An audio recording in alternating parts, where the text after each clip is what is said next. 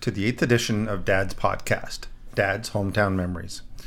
Back when we started this, there were a couple of reasons for getting Dad's thoughts and memories on the internet through this podcast. First was to preserve his memories for all of us in the family. Second, we wanted to share his memories of life in Smithville and his family life with the many people who love to reminisce about the history of the area. Since he started, Dad has heard from lots of people regarding how much they enjoy the podcast but it has also led to more questions that people have for Dad regarding the history of Smithville. Those questions have become part of subsequent podcasts. We want to take some time to thank Scott Rosts from the Grimsby Lincoln News for coming to the house and interviewing Dad about the podcast. Scott did a wonderful job on the article, and Dad was thrilled to do it. Thanks again, Scott. So far, episodes of the podcast have been downloaded and listened to over 700 times. Most listeners, 93% of them to be exact, are from Canada, but other listeners live in New York, Michigan, New Jersey, Maryland, Florida, Arizona, California, and Holland. So thanks to everyone for sharing this around. We hope you'll notice a change in the quality of this podcast. We got Dad a new microphone set up for Christmas, and this episode is the first one in which he has used this newer technology. Finally, Dad has some new ideas for the podcast for the new year. For instance, he has plans to take his show on the road and interview people in the community. Watch for that episode before the end of January. Now it's time for episode 8, so let's head over to the print shop. Thanks so much, as always, for stopping in.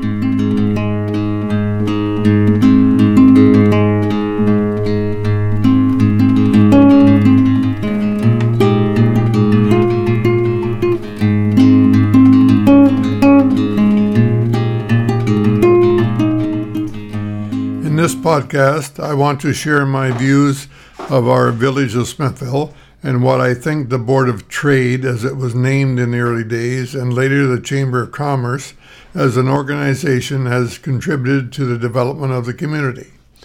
In the early 1900s, the businessmen had an organization called the Smithville Board of Trade.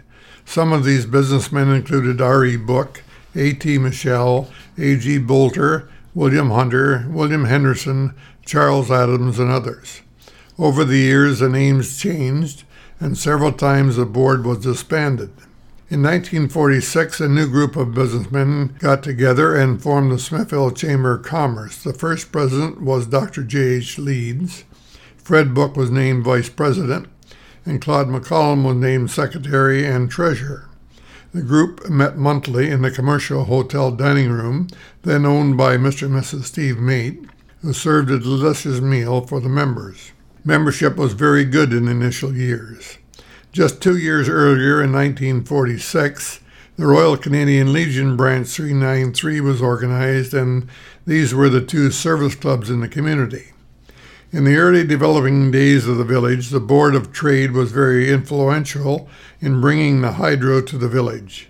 A number of businessmen formed a group to negotiate with the power company of DeCew Falls in Niagara, which had a power line stretching from the Coo to Hamilton that passed through South Grimsby Township along Young Street. Acquiring power was extremely important to the businesses and to the village. A line was erected from Young Street to the village in 1915, and a contract with Dominion Power and Transmission Company was signed. The first system was 25 cycle, and later in the 1950s, the system was changed to 60 cycle, and this created many changes to business and to households. This business development was also the start of the incorporation of the police village of Smithville. This also was the year the police village elected people to manage the affairs of the village. Elected to the board were R.J. Goring, Charles Grassi, and W.F.H. Patterson. Smithville had been a police village once before in 1887. The trustees were Andrew Patterson, Edward Atkins, and Hugh Walker. The people became dissatisfied with the system and in two years reverted to the township. Another interesting historical note about hydro in the area is that in 1908 the Ontario Hydro Commission built its first power line across southern Ontario from Niagara Falls to Kitchener. The line paralleled the 16 road through the former townships of Caistor and Gainsborough. Farmers who signed this contract then were paid $25 per tower, and the deal was in place for some 30 years. How does this compare to the contract that owners of property were paid for the wind turbines that were just recently completed in 2017?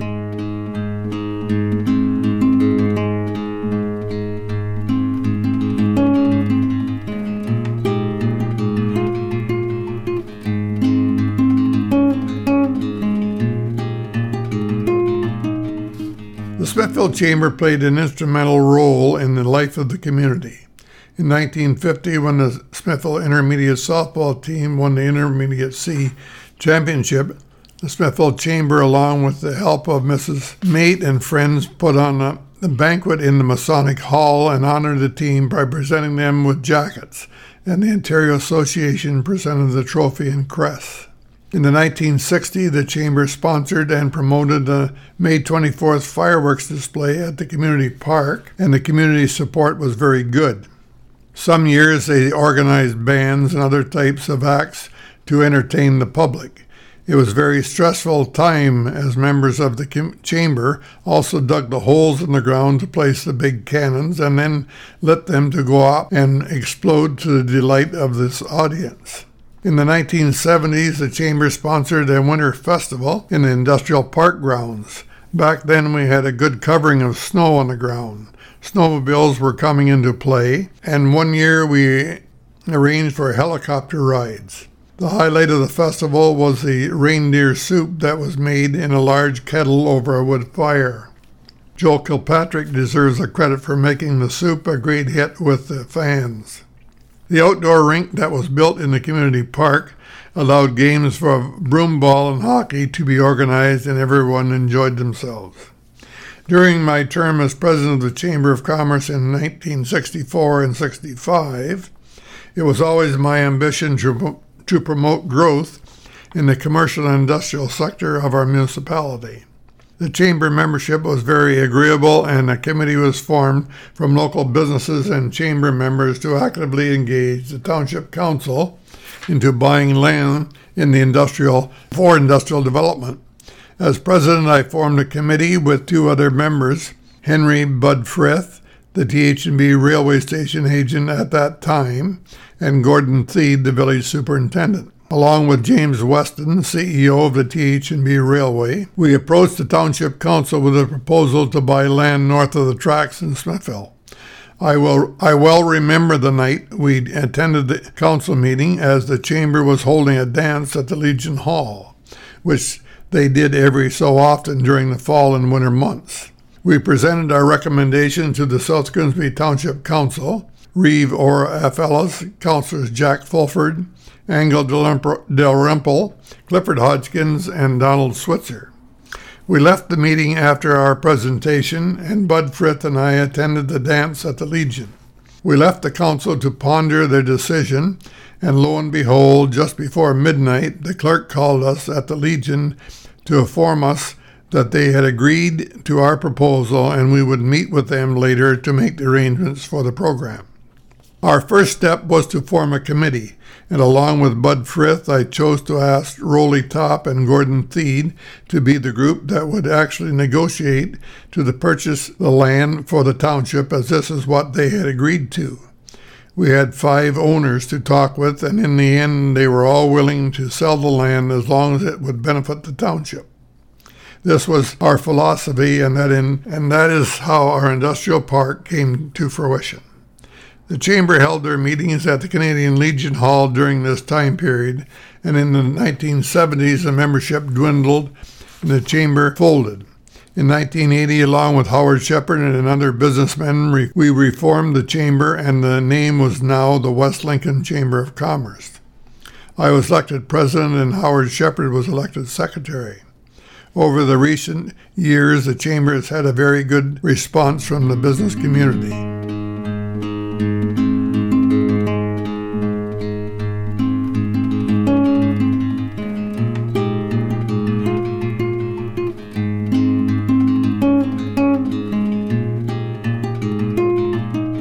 In my term as president of the chamber, the The membership took on the project of honoring local citizens for their work in the communities of West Lincoln.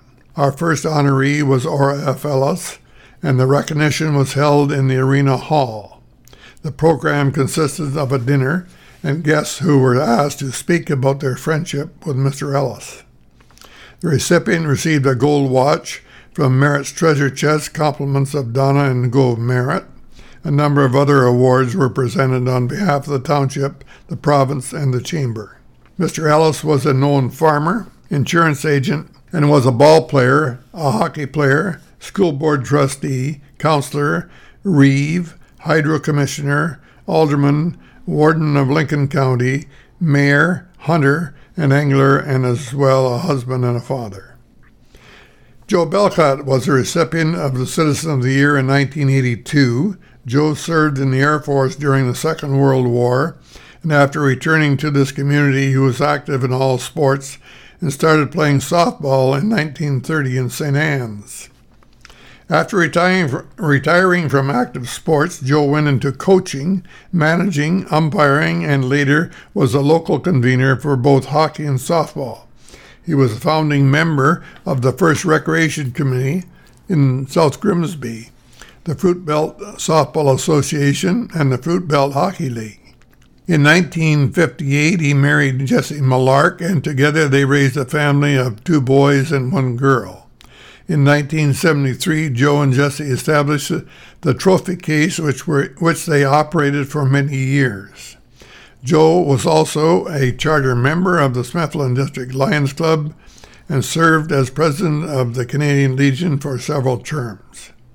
He served also on the committee that fundraised for the community arena and hall. Mary Hiskett, wife of Everett Hiskett, was honored as Citizen of the Year in 1983. Mary was a great leader in the Scout movement, serving some 24 years mainly with Cubs. She attended many Scout leaders' camp and attended a number of Scout jamborees. She was an active member in the community groups such as the Smithville United Church UCW, Dorcas chapter of Eastern Star Lodge. Mary was a great worker when it came to the fire department, always present when support was needed when a fire happened and supplying food and drink for the firemen. Shirley Sister, wife of Sidney Sister of Caistor Township, was a great leader in the 4 H movement. She started classes in 1957 and spent some 37 years holding two classes per year. Her programs consisted of sewing, cooking, health, first aid, and gardening. She also taught water safety. Shirley was a member of the Mem- Merritt's United Church UCW. In 1984, the Chamber honored Shirley's sister at a banquet at St. Martin of Tours Church Hall, and she was presented with a number of plaques and a medallion. That same year, 1984, in honor of Ontario's bicentennial, two local businessmen, J. Nicol Davis and the late Sam Magner, were honored for their lifelong involvement in this community. Nicol Davis was a retired lawyer and solicitor for the township of South Grimsby. Sam Magner was a longtime merchandiser. He was represented by his son Jack, who accepted the honorarium. George Lane, a lifelong resident of Caistor Township, was honored for his community work, playing sports, managing and coaching minor softball, and maintaining the sports facilities in the community. The Chamber presented George with his medallion and certificates. The next recipient of this Citizen of the Year honor were Roy and Everett Hiskett. Roy was serving as fire chief, and Everett was serving as deputy fire chief of the West Lincoln Fire Department at that time. Roy was also superintendent of hydro, water, and sewer, which was later taken over by the region. Everett was a timeless worker for the fire department. Moreover, he operated James Hiskett and Son Machine Shop. Everett took many courses regarding firefighting and fire safety, which benefited the training of the local firemen. Both men were active in the community. The next year, I was honored by the Chamber as a Citizen of the Year, and I am truly grateful for this honor.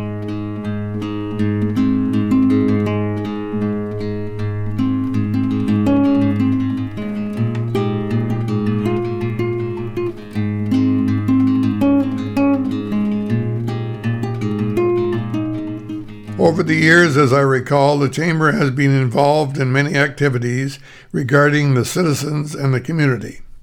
In the 1960s, the Chamber encouraged Council to install signs at the entrance to the village which proclaimed Smithville as the hub of the Niagara Peninsula.